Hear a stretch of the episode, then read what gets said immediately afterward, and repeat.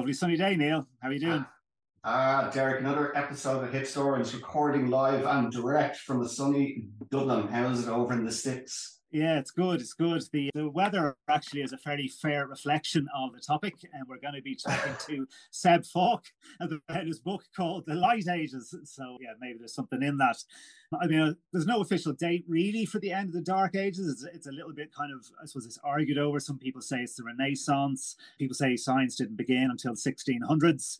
But in reality, the term itself was coined firstly by a well known poet, one of the original humanists, Francesco Petrarca, or commonly known as Petrarch. And uh, the Dark Ages itself is an unhelpful term in describing this period, which followed the collapse of the Western Roman Empire. Um, our guest today will shed some light on oh, very Dark good. Age through a Northumbrian monk, no less, and yeah, his his life in the countryside. Fantastic. And here he is now, Seb. Welcome to the Hipstorians. Thank you for joining us this afternoon. Thank you very much for having me. Ah, indeed. We're, we're, we're admiring your, your bookshelf there in the background. Yeah, uh, I, am envious. Yeah, it's I, a it's a bit of a squeeze. I don't have room for many more, so it's kind of one in, one out now. I'm going to try and build one, yeah.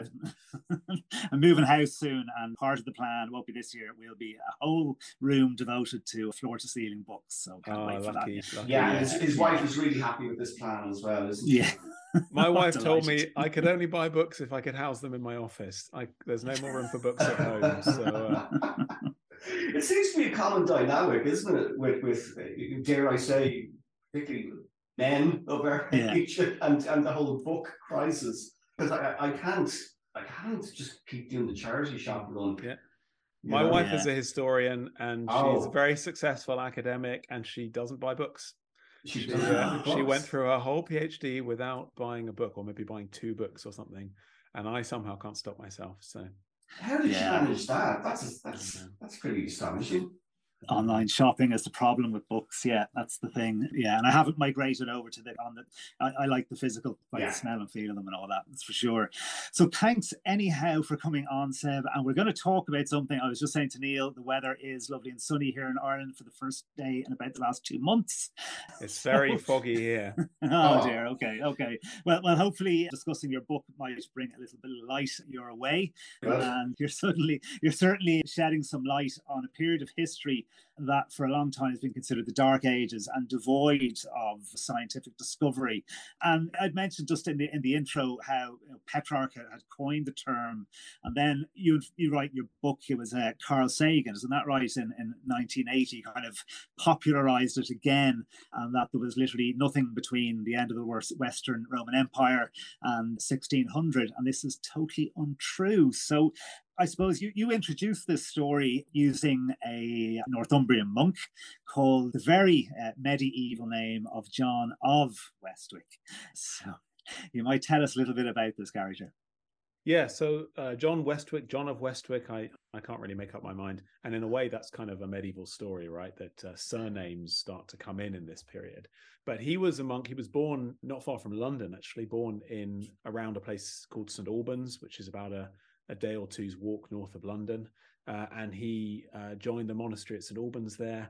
And as far as we know, uh, because we don't know very much about him, but that's kind of the point of the book in a way, he was a fairly ordinary monk but at a certain point, he got himself into trouble, we think, probably as happened a lot with the monks of the time, because he got in with the local townspeople, and the monastery and the townspeople were always kind of having disputes about who got to control the land and who got to mill in the mills and who got to pay who money and so on.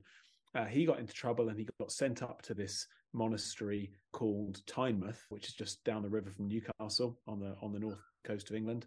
And then at a certain point, he got sent off on crusade, or, or, rather, he chose to go on crusade and probably to get away from this monastery up in the north where everything was cold and wet and miserable. And the monks were always complaining that all there was to eat was fish.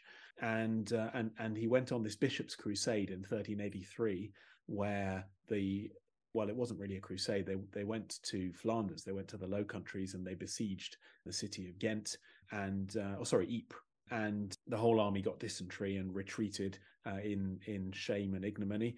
Uh, and then he came back, and and we think he was probably in London for a bit, and then he returned to St Albans. So unlike a lot of monks who had basically a pretty dull life of staying in the monastery all the time, he was quite uh, adventurous. So, in that sense, he was unusual, but in other senses, he was a fairly typical monk. And one of the things he did an awful lot of was astronomy. He quite possibly studied in Oxford University, uh, one of, well, it was the first university in England, and it was uh, one of the greatest universities of Europe at the time. Uh, of course, today it's it's awful and negligible, uh, as I must say, being in Cambridge but, but he probably studied in Oxford and he did some astronomy, invented an instrument called an equatorium, wrote about other instruments as well, and was generally interested in what was the most cutting edge science at the time. And so my book is kind of telling a history of science through his life, through his adventures. And so readers could kind of learn what he learned as he went along. And because he wasn't necessarily that exceptional a character, uh, they learn a little bit, we learn a little bit about how people really did science and what people were really interested in in the Middle Ages. Excellent. Yeah, and, brilliant. And tell us now, there's, there's a Geoffrey Chaucer was perhaps mistakenly attributed uh, as being a scientist. What's the story there? So yeah, I started my research with this one manuscript that had been attributed to Chaucer. So Chaucer was, of course, a poet, but one of the things about the Middle Ages is that you don't have specialism in the same way that we do today. And science definitely wasn't seen as being this separate discipline. So it was quite possible to be interested in astronomy, in geometry, in any kind of science that you might think of, and be a poet, and be a philosopher, and be a theologian or a priest, as long as you had a basic level of education and literacy, which of course not everybody had. And so Chaucer had written a manual for an astronomical instrument, a kind of computer of the stars slash clock slash horoscope device called an astrolabe, which we can talk more about in a while if you want. And Chaucer had written a manual of this that was supposed to be for his 10 year old son. And historians have a kind of argument about whether it was really for his 10 year old son, little, little Lewis, he's called in the book, or whether this is kind of a literary conceit, a sort of metaphor, a sort of are you as smart as a 10 year old, astrolabes for dummies kind of book. If my son can understand this, then you can too. That's what a lot of people think the idea is. So, this guy, Derek Price, who's a historian of science, came along in the 1950s uh, and found this manuscript. And it was written in Middle English, which was the kind of growing language for writing science at the time. And it was dated 1392, which was the year after Chaucer wrote the treatise on the astrolabe. So, Price said, well, this is probably by Chaucer, which is a bit of a stretch because you know just because it's written in the same language and written in the following year doesn't mean it's written by the same guy but you know there were uh, there were other arguments besides that as well one of which was that it actually had the name chaucer in it and so arguments basically went back and forth for for about 50 years about whether chaucer had written this other manual, this other manuscript, which is a description of another instrument, a, a, computer for finding the positions of the planets in the sky at any time, past or future. And then this Norwegian scholar came along about 10 years ago, a bit less than 10 years ago, and identified the handwriting in the manuscript as being the handwriting of our man, John Westwick. And that's how I came upon it. And I was actually already studying the manuscript at the time, and I wasn't really asking questions about who had written it. I was more interested in kind of where the ideas came from. But when I saw that it had been written in the hand of a monk, it made an awful lot of sense. And that's when I thought actually this would be a great idea to write a book that looks at the history of medieval science through the life of this monk. And is that how you found this character, John? Is that is that how you came across him? Yeah, so I mean his name wasn't wasn't really well known. His name only appears in a couple of sources, one of which is is the history of the Abbey of St Albans, the the chronicle written by a guy called Thomas Walsingham, who writes in 1383 a bunch of people basically ran away from the monastery and went on crusade. He's not very positive mm. about them, and uh, and John Westwick is listed there. And there's another kind of textbook of astronomy and a guide to a, an instrument that was invented by an abbot of St. Alban, a guy called Richard of Wallingford, who's really famous for inventing a clock, probably the most advanced astronomical clock of its time. And John Westwick wrote a kind of edited version of that or a new edition of that. So his name appeared in a few places in in the record, but he wasn't a famous character mm. at hmm. all. And I was kind of interested in why it was basically that there's all this stuff going on. There's all this maths going on. There's all this astronomy going on. People inventing instruments all over the place. People using devices to track the motions of the stars and tell horoscopes and cure people based on kind of astral medicine and all kinds of interesting things going on. And most people today don't really know about any of that. And they mm. just assume that everybody was just kind of scratching around in the mud with sticks and doing as they were told by the church. And it's not really like that at all. So that's kind of why I wanted to tell this story. Brilliant. And uh, why why do people have that perception then, Seb, of of the aptly or inaptly named dark ages? Why why do we have these perception, these these people, as you so well put it, scratching in the mud with sticks? Like why why is that the case? Well, I mean, partly I think it's because we like to have an idea of history making progress, right? A sort of linear view that we're going from zero to today, and today is kind of the peak and the and and the apogee, and that's where we're gonna gonna get any better.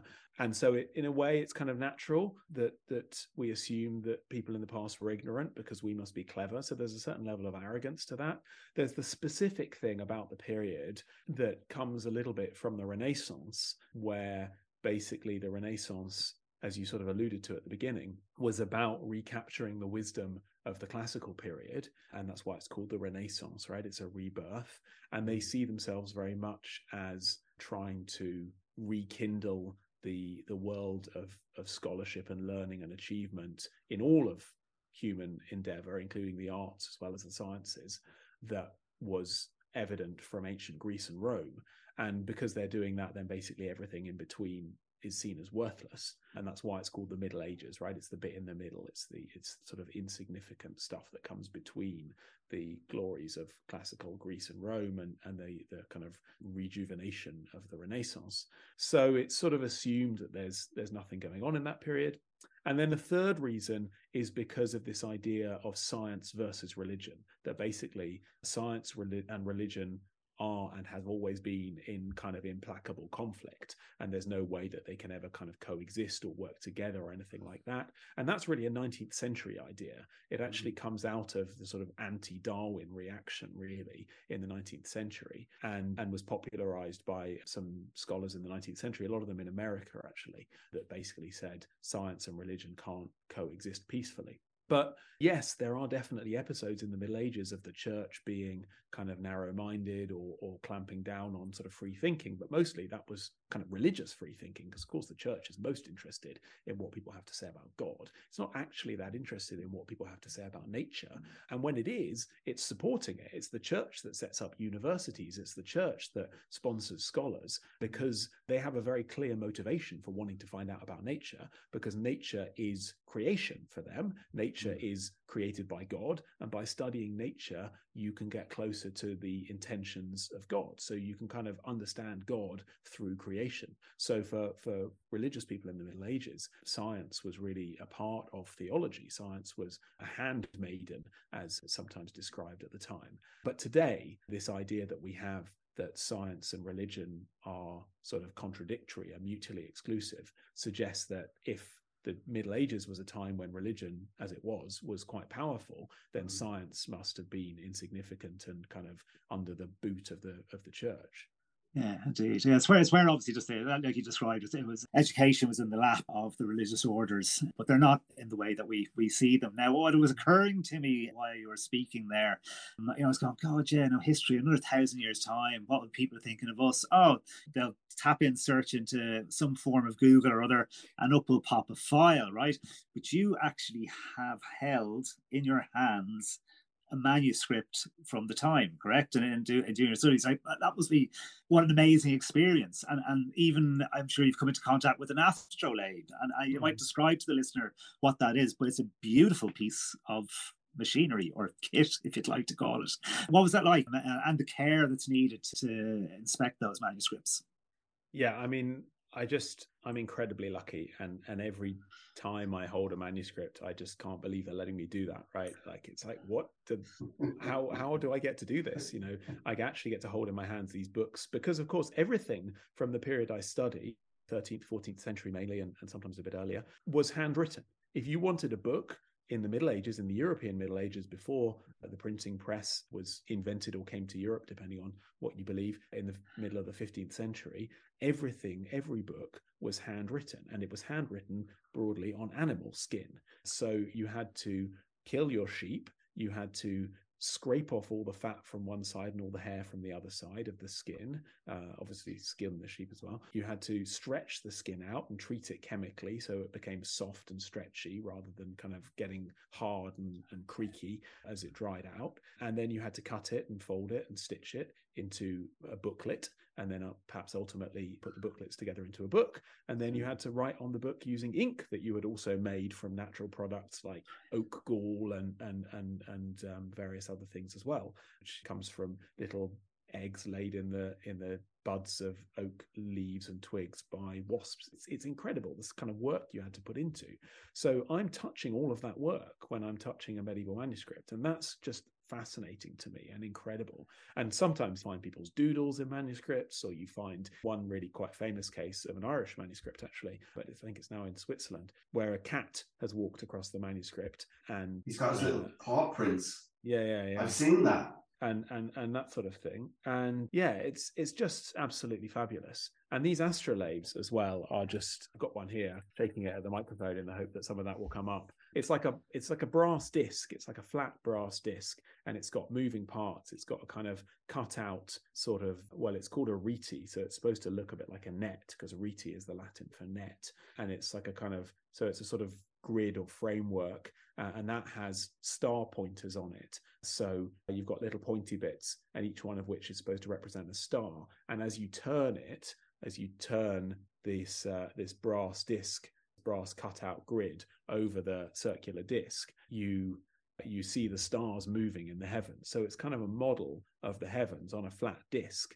And then there's a pointer which you can use, and the whole thing is is designed to help you tell the time, but it can also help you find what time the sun will rise, how long the day will be. It can help you find, it can help you tell your horoscope as well. It can help you find the height of a building. And obviously, for, for Muslims in particular, because a lot of this technology was developed in the Islamic world, it would uh, help them know what time to pray because they had to pray at certain times of day related to sunrise and sunset and, and noon and so on.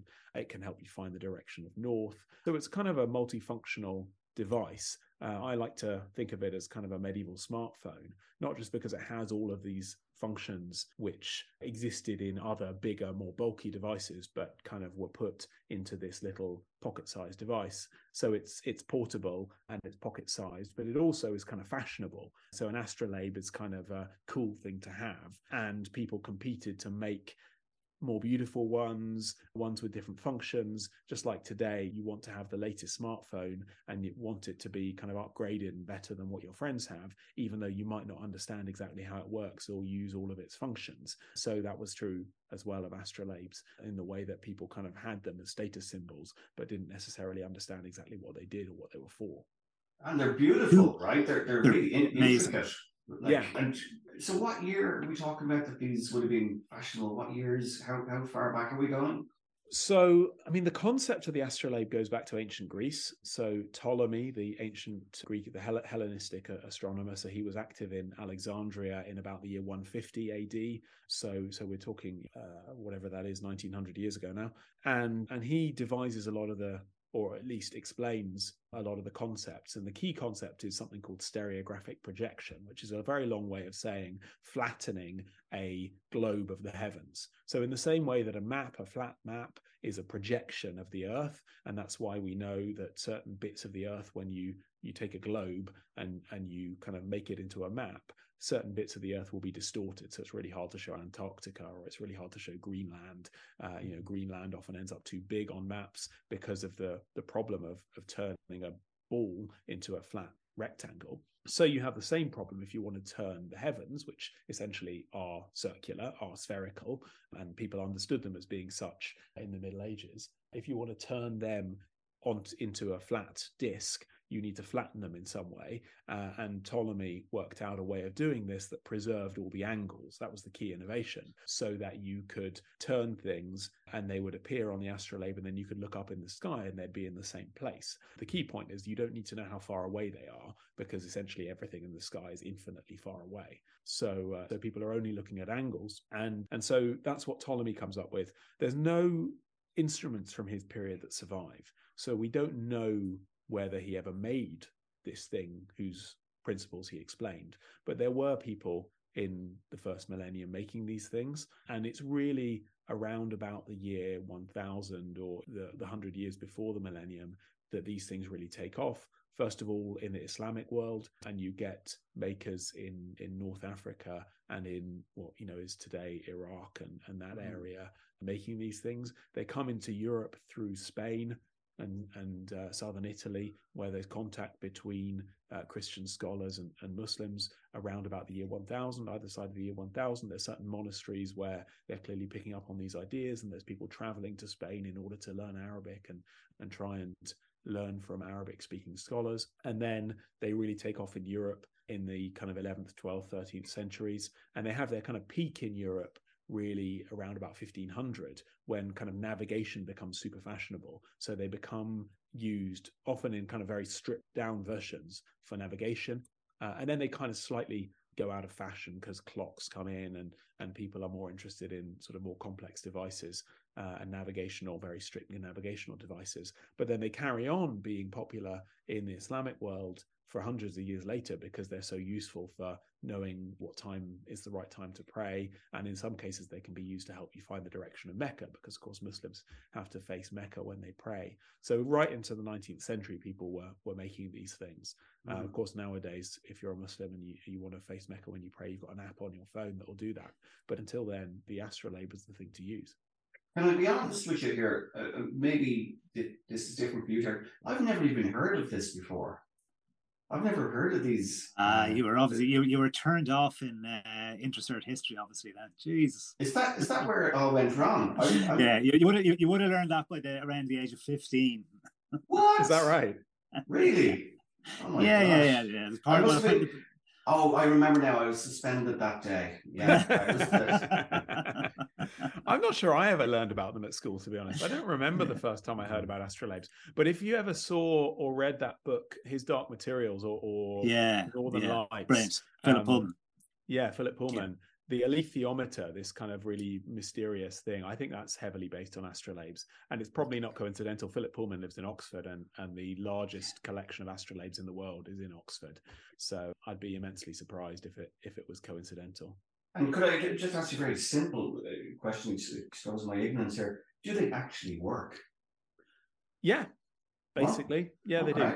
And the reason is because what I said that we don't care about distance. So a lot of people say, well, how is it possible that they work since people in the Middle Ages, when these things were made, believed that the Earth, mm. no, hold on, I got it the wrong way around. The sun goes around the Earth and we think that the Earth goes around the sun. How is it possible these things that are based on a geocentric cosmos work? Exactly. And the answer is because it's all about angles. And so it doesn't actually matter. It's relative angle.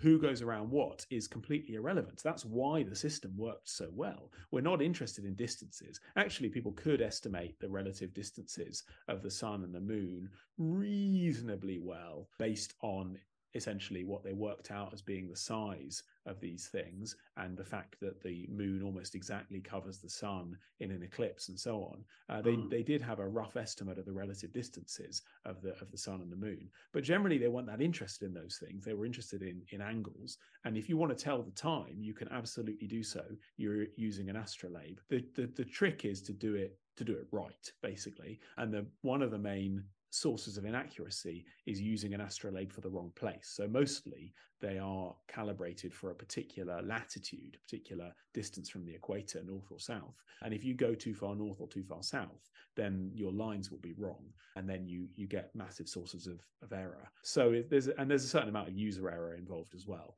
But you can certainly tell the time with them pretty accurately today. Of course, today we have time zones, and it's the same time where you guys are in in you're in Ireland, right? And same time here and obviously you're quite a long way west of me so you have to take all that into account. But if you do that then yes you can mm. tell the time with them quite accurately.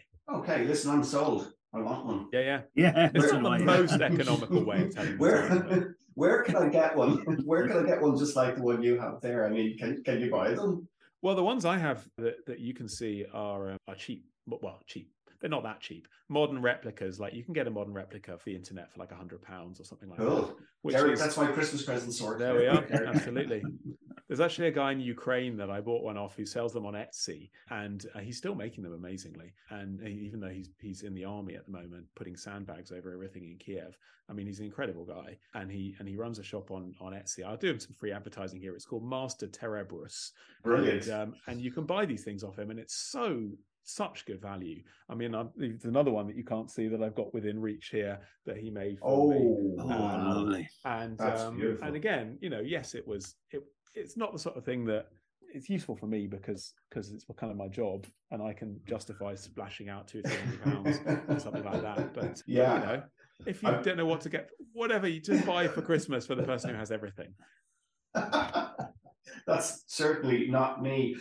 Beautiful stuff. Just for the listeners there, Seb is holding up some really intricate instruments that you can buy from that chap when he's not busy building sandbags in, in Ukraine. Bless him.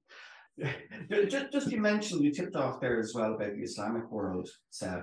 So is our understanding correct that while we were all, dip back to your great analogy there, dipping around in the mud with sticks, that in the Arab world, they were these enlightened people that were way ahead of us in Europe that were writing books and were great students and great scholars. Is that all entirely true? And that, that meanwhile we were in, in, in the mud really until they came along and enlightened us. Is that correct? Yeah, I mean, classic historians answer it's a bit more complicated than that, but it's quite hard to argue with the with the essence of that. The big question is, first of all, well, did the Roman Empire ever collapse? And if the Roman Empire collapsed, uh, or declined or fell, then what was left after it. So, one thing, important thing to remember is that a lot of the learning of the Roman Empire carried on in Byzantium, Constantinople, uh, in what became known, at least to Western scholars, as the Eastern Roman Empire. And, and in that sense, the Roman Empire never dies, right? And a large part of it even carries on in, in Italy and places like Ravenna and so on. There's a great recent book by Judith Herrin about Ravenna and, and, and that which shows all this. But to the extent that clearly some of the glories of the Roman Empire as experienced in places like France and and um, and Britain and and uh, Italy and Spain were in decline. And yes, there was still learning, and you get people like Bede and actually great scholarship in Ireland as well, of course, which um, has a big influence above all on the north of England, but really on England as a whole.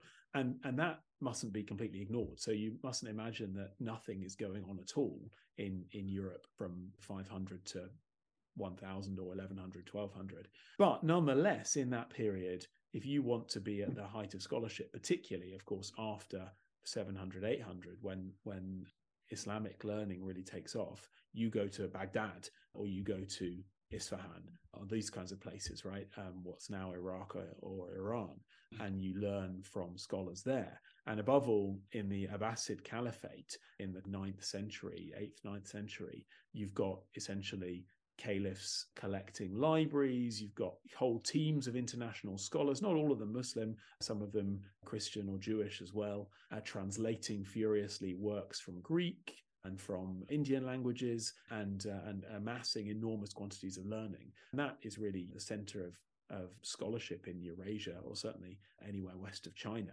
in this period. And then the other part of the story that slightly needs a bit of correcting is the old story that basically those Arabic scholars just preserved the learning of ancient Greece and kind of handed it over to Europeans to run with in the Renaissance. Because, of course, there's huge amounts of new work that is done in the Islamic world, both in terms of developing ancient Greek ideas and coming up with stuff from scratch. And Europeans embrace that and and um, take advantage of that too. And so then if you kind of keep that in mind, the old story that basically learning from the Islamic world in, in what's sometimes called the 12th century Renaissance is really crucial to the later, more famous Renaissance of the sort of 15th and 16th centuries. So that part is is I think still kind of workable model for how Europe mm. came came to be so prominent in science. Mm. And, and, in writing the book, did you have to cast off some of your scholarly shackles and a bit like an ancient historian? Because in dealing with scraps of information, because obviously John Westwood was the most important character on the planet, so some of the information would have been quite scant. So you, you had to become somewhat of an author in trying to piece it all together. Would be right?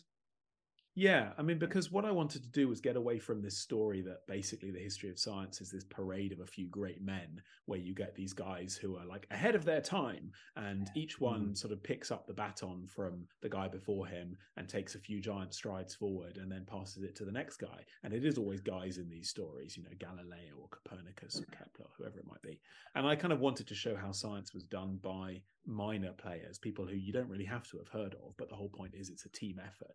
And as you say, we don't know a huge amount about this guy, John Westwyk. So I had to not be imaginative exactly, but I had to essentially fill in the gaps of what we know about him with what was typical of a monk at the time. And I tried to be pretty clear about that, of kind of what he would have been doing or what he most likely did in this period. But there are periods of like 10 years when we know nothing about what this guy was doing. And we sort of have to assume that he was staying more or less in one place and that he was doing what most monks were doing at that time. But it may be that, you know, some document comes to light that shows that I'm completely wrong and he was hundreds of miles away for, for years at a time. And if that's so, then I'll be overjoyed, right? Because then we just find out more and, and the process of history moves on. But I think historians always, even they're just writing for other academics, have to fill in some gaps a little bit here and there because, particularly for the period that I work on, the documentary evidence is incomplete and you can't get away from that. Hmm. Yeah, no, it's very well written though. That, that was the point of me bringing it up. It's a nice, yeah, it's a good story that, that that you do tell. I mean, he had um, a great life. He had a great life. He was a very interesting guy. Well, he came up for was it him then that came up with the novel Cures for uh, Dysentery? Uh, no, that's a, that's I, I, had to fill that in with another text. So I mean, okay. the, that's Bernard of Gordon, who sounds very okay. Scottish, but he's actually French. And yeah, he had these this manual that that tells you all these different cures for dysentery. Uh, and then there's something called the this Franciscan manual called the, the Slate of Medicine, Tabula Medicinae, which is kind of a I call it a kind of Wikipedia style cure, a sort of book of cures that people added to over the years with what worked. And yeah, it's it's fascinating what people came up with to cure these things. And what about this dude? Is it Elmer? The guy who um... oh, El- of Malmesbury, yeah, the guy who tries to uh, tries to fly, basically. yeah, that's a funny one. I had to I had to include that. Uh, readers love that. Yeah, this, this, guy who basically decides he's going to try out these wings and see if he can fly like a bird. I mean, it, it shows up in the record because it's a cautionary tale, right? It's don't do this, don't be so foolish. And in fact, Elmer himself supposedly was saying to people years later, "Look, I was a fool. I tried to fly off the Abbey Tower and I broke both my legs." Um, oh, he survived. He, he, he survived. Actually, okay, so technically he did fly then. Yeah, I mean, glided. Maybe he glided. I think he went like I think the source says he went like 200 yards. Although, of course, I don't imagine this was measured. I don't think anyone had a measuring stick at the time. It was like, oh, what's he doing? I better, I better go and measure that. So, so I'm sure it was just an estimate. But yeah, he he supposedly attached two wings to himself, kind of imitating Daedalus, right, in the famous yes. story of. Um, yes. Um, Daedalus and Icarus. And that's what he was trying to do to see how far he could fly. And he broke both his legs, but he did survive. So he was available in later years to tell people what don't done. Do, don't do what don't, he just yeah, did. Exactly. exactly. It's a brilliant story. It's contained, folks, in, in a massive, amazing stories that you've unearthed there, Seb. And what do you think, Derek? It's on your Christmas card yeah. list. This one. Yeah, no, that, that, absolutely, absolutely, and and I think you you also managed to to tell how uh, well what the nightlife was like in the monasteries. They had a pretty good nightlife, didn't they? Oh, really? Sometimes too good. Yeah, yeah, yeah. Oh, really? and in the universities as well, right? So, right. Uh, yeah. so he, he studied probably in Oxford, and the students had every bit as exciting lives as, as students do today. So good, good to know. Good to know. Yeah, it is. Uh, were they not all just sort of just quietly amongst themselves, being very studious and getting up early in the morning? Well, they should have been, shouldn't they? They should have been. Just like students today should. Indeed. I always tell them. But no, some, funnily enough, the, the thing is that the monasteries or, or, the abbots, the, the leadership of monasteries, were really worried when the universities were set up that if they sent their young monks to cities where universities were located, they would be corrupted by all of the things that you find in cities. And they were absolutely right. And you get all these letters written back about monks reporting how the monks have spent all of their money gambling or hunting or feasting and drinking. And what they do is they run out of money. And because they don't have any money and they need more food and they need to gamble some more or whatever it is, they sell the books they brought with them because books are incredibly valuable in the period. They are real hard currency. So they sell their books in order to drink more and gamble more. And then the monasteries are like, well, we sent them with these books. How are we going to get more books? And of course, it's very hard to get more books because they they cost a huge amount of money or they take time to copy.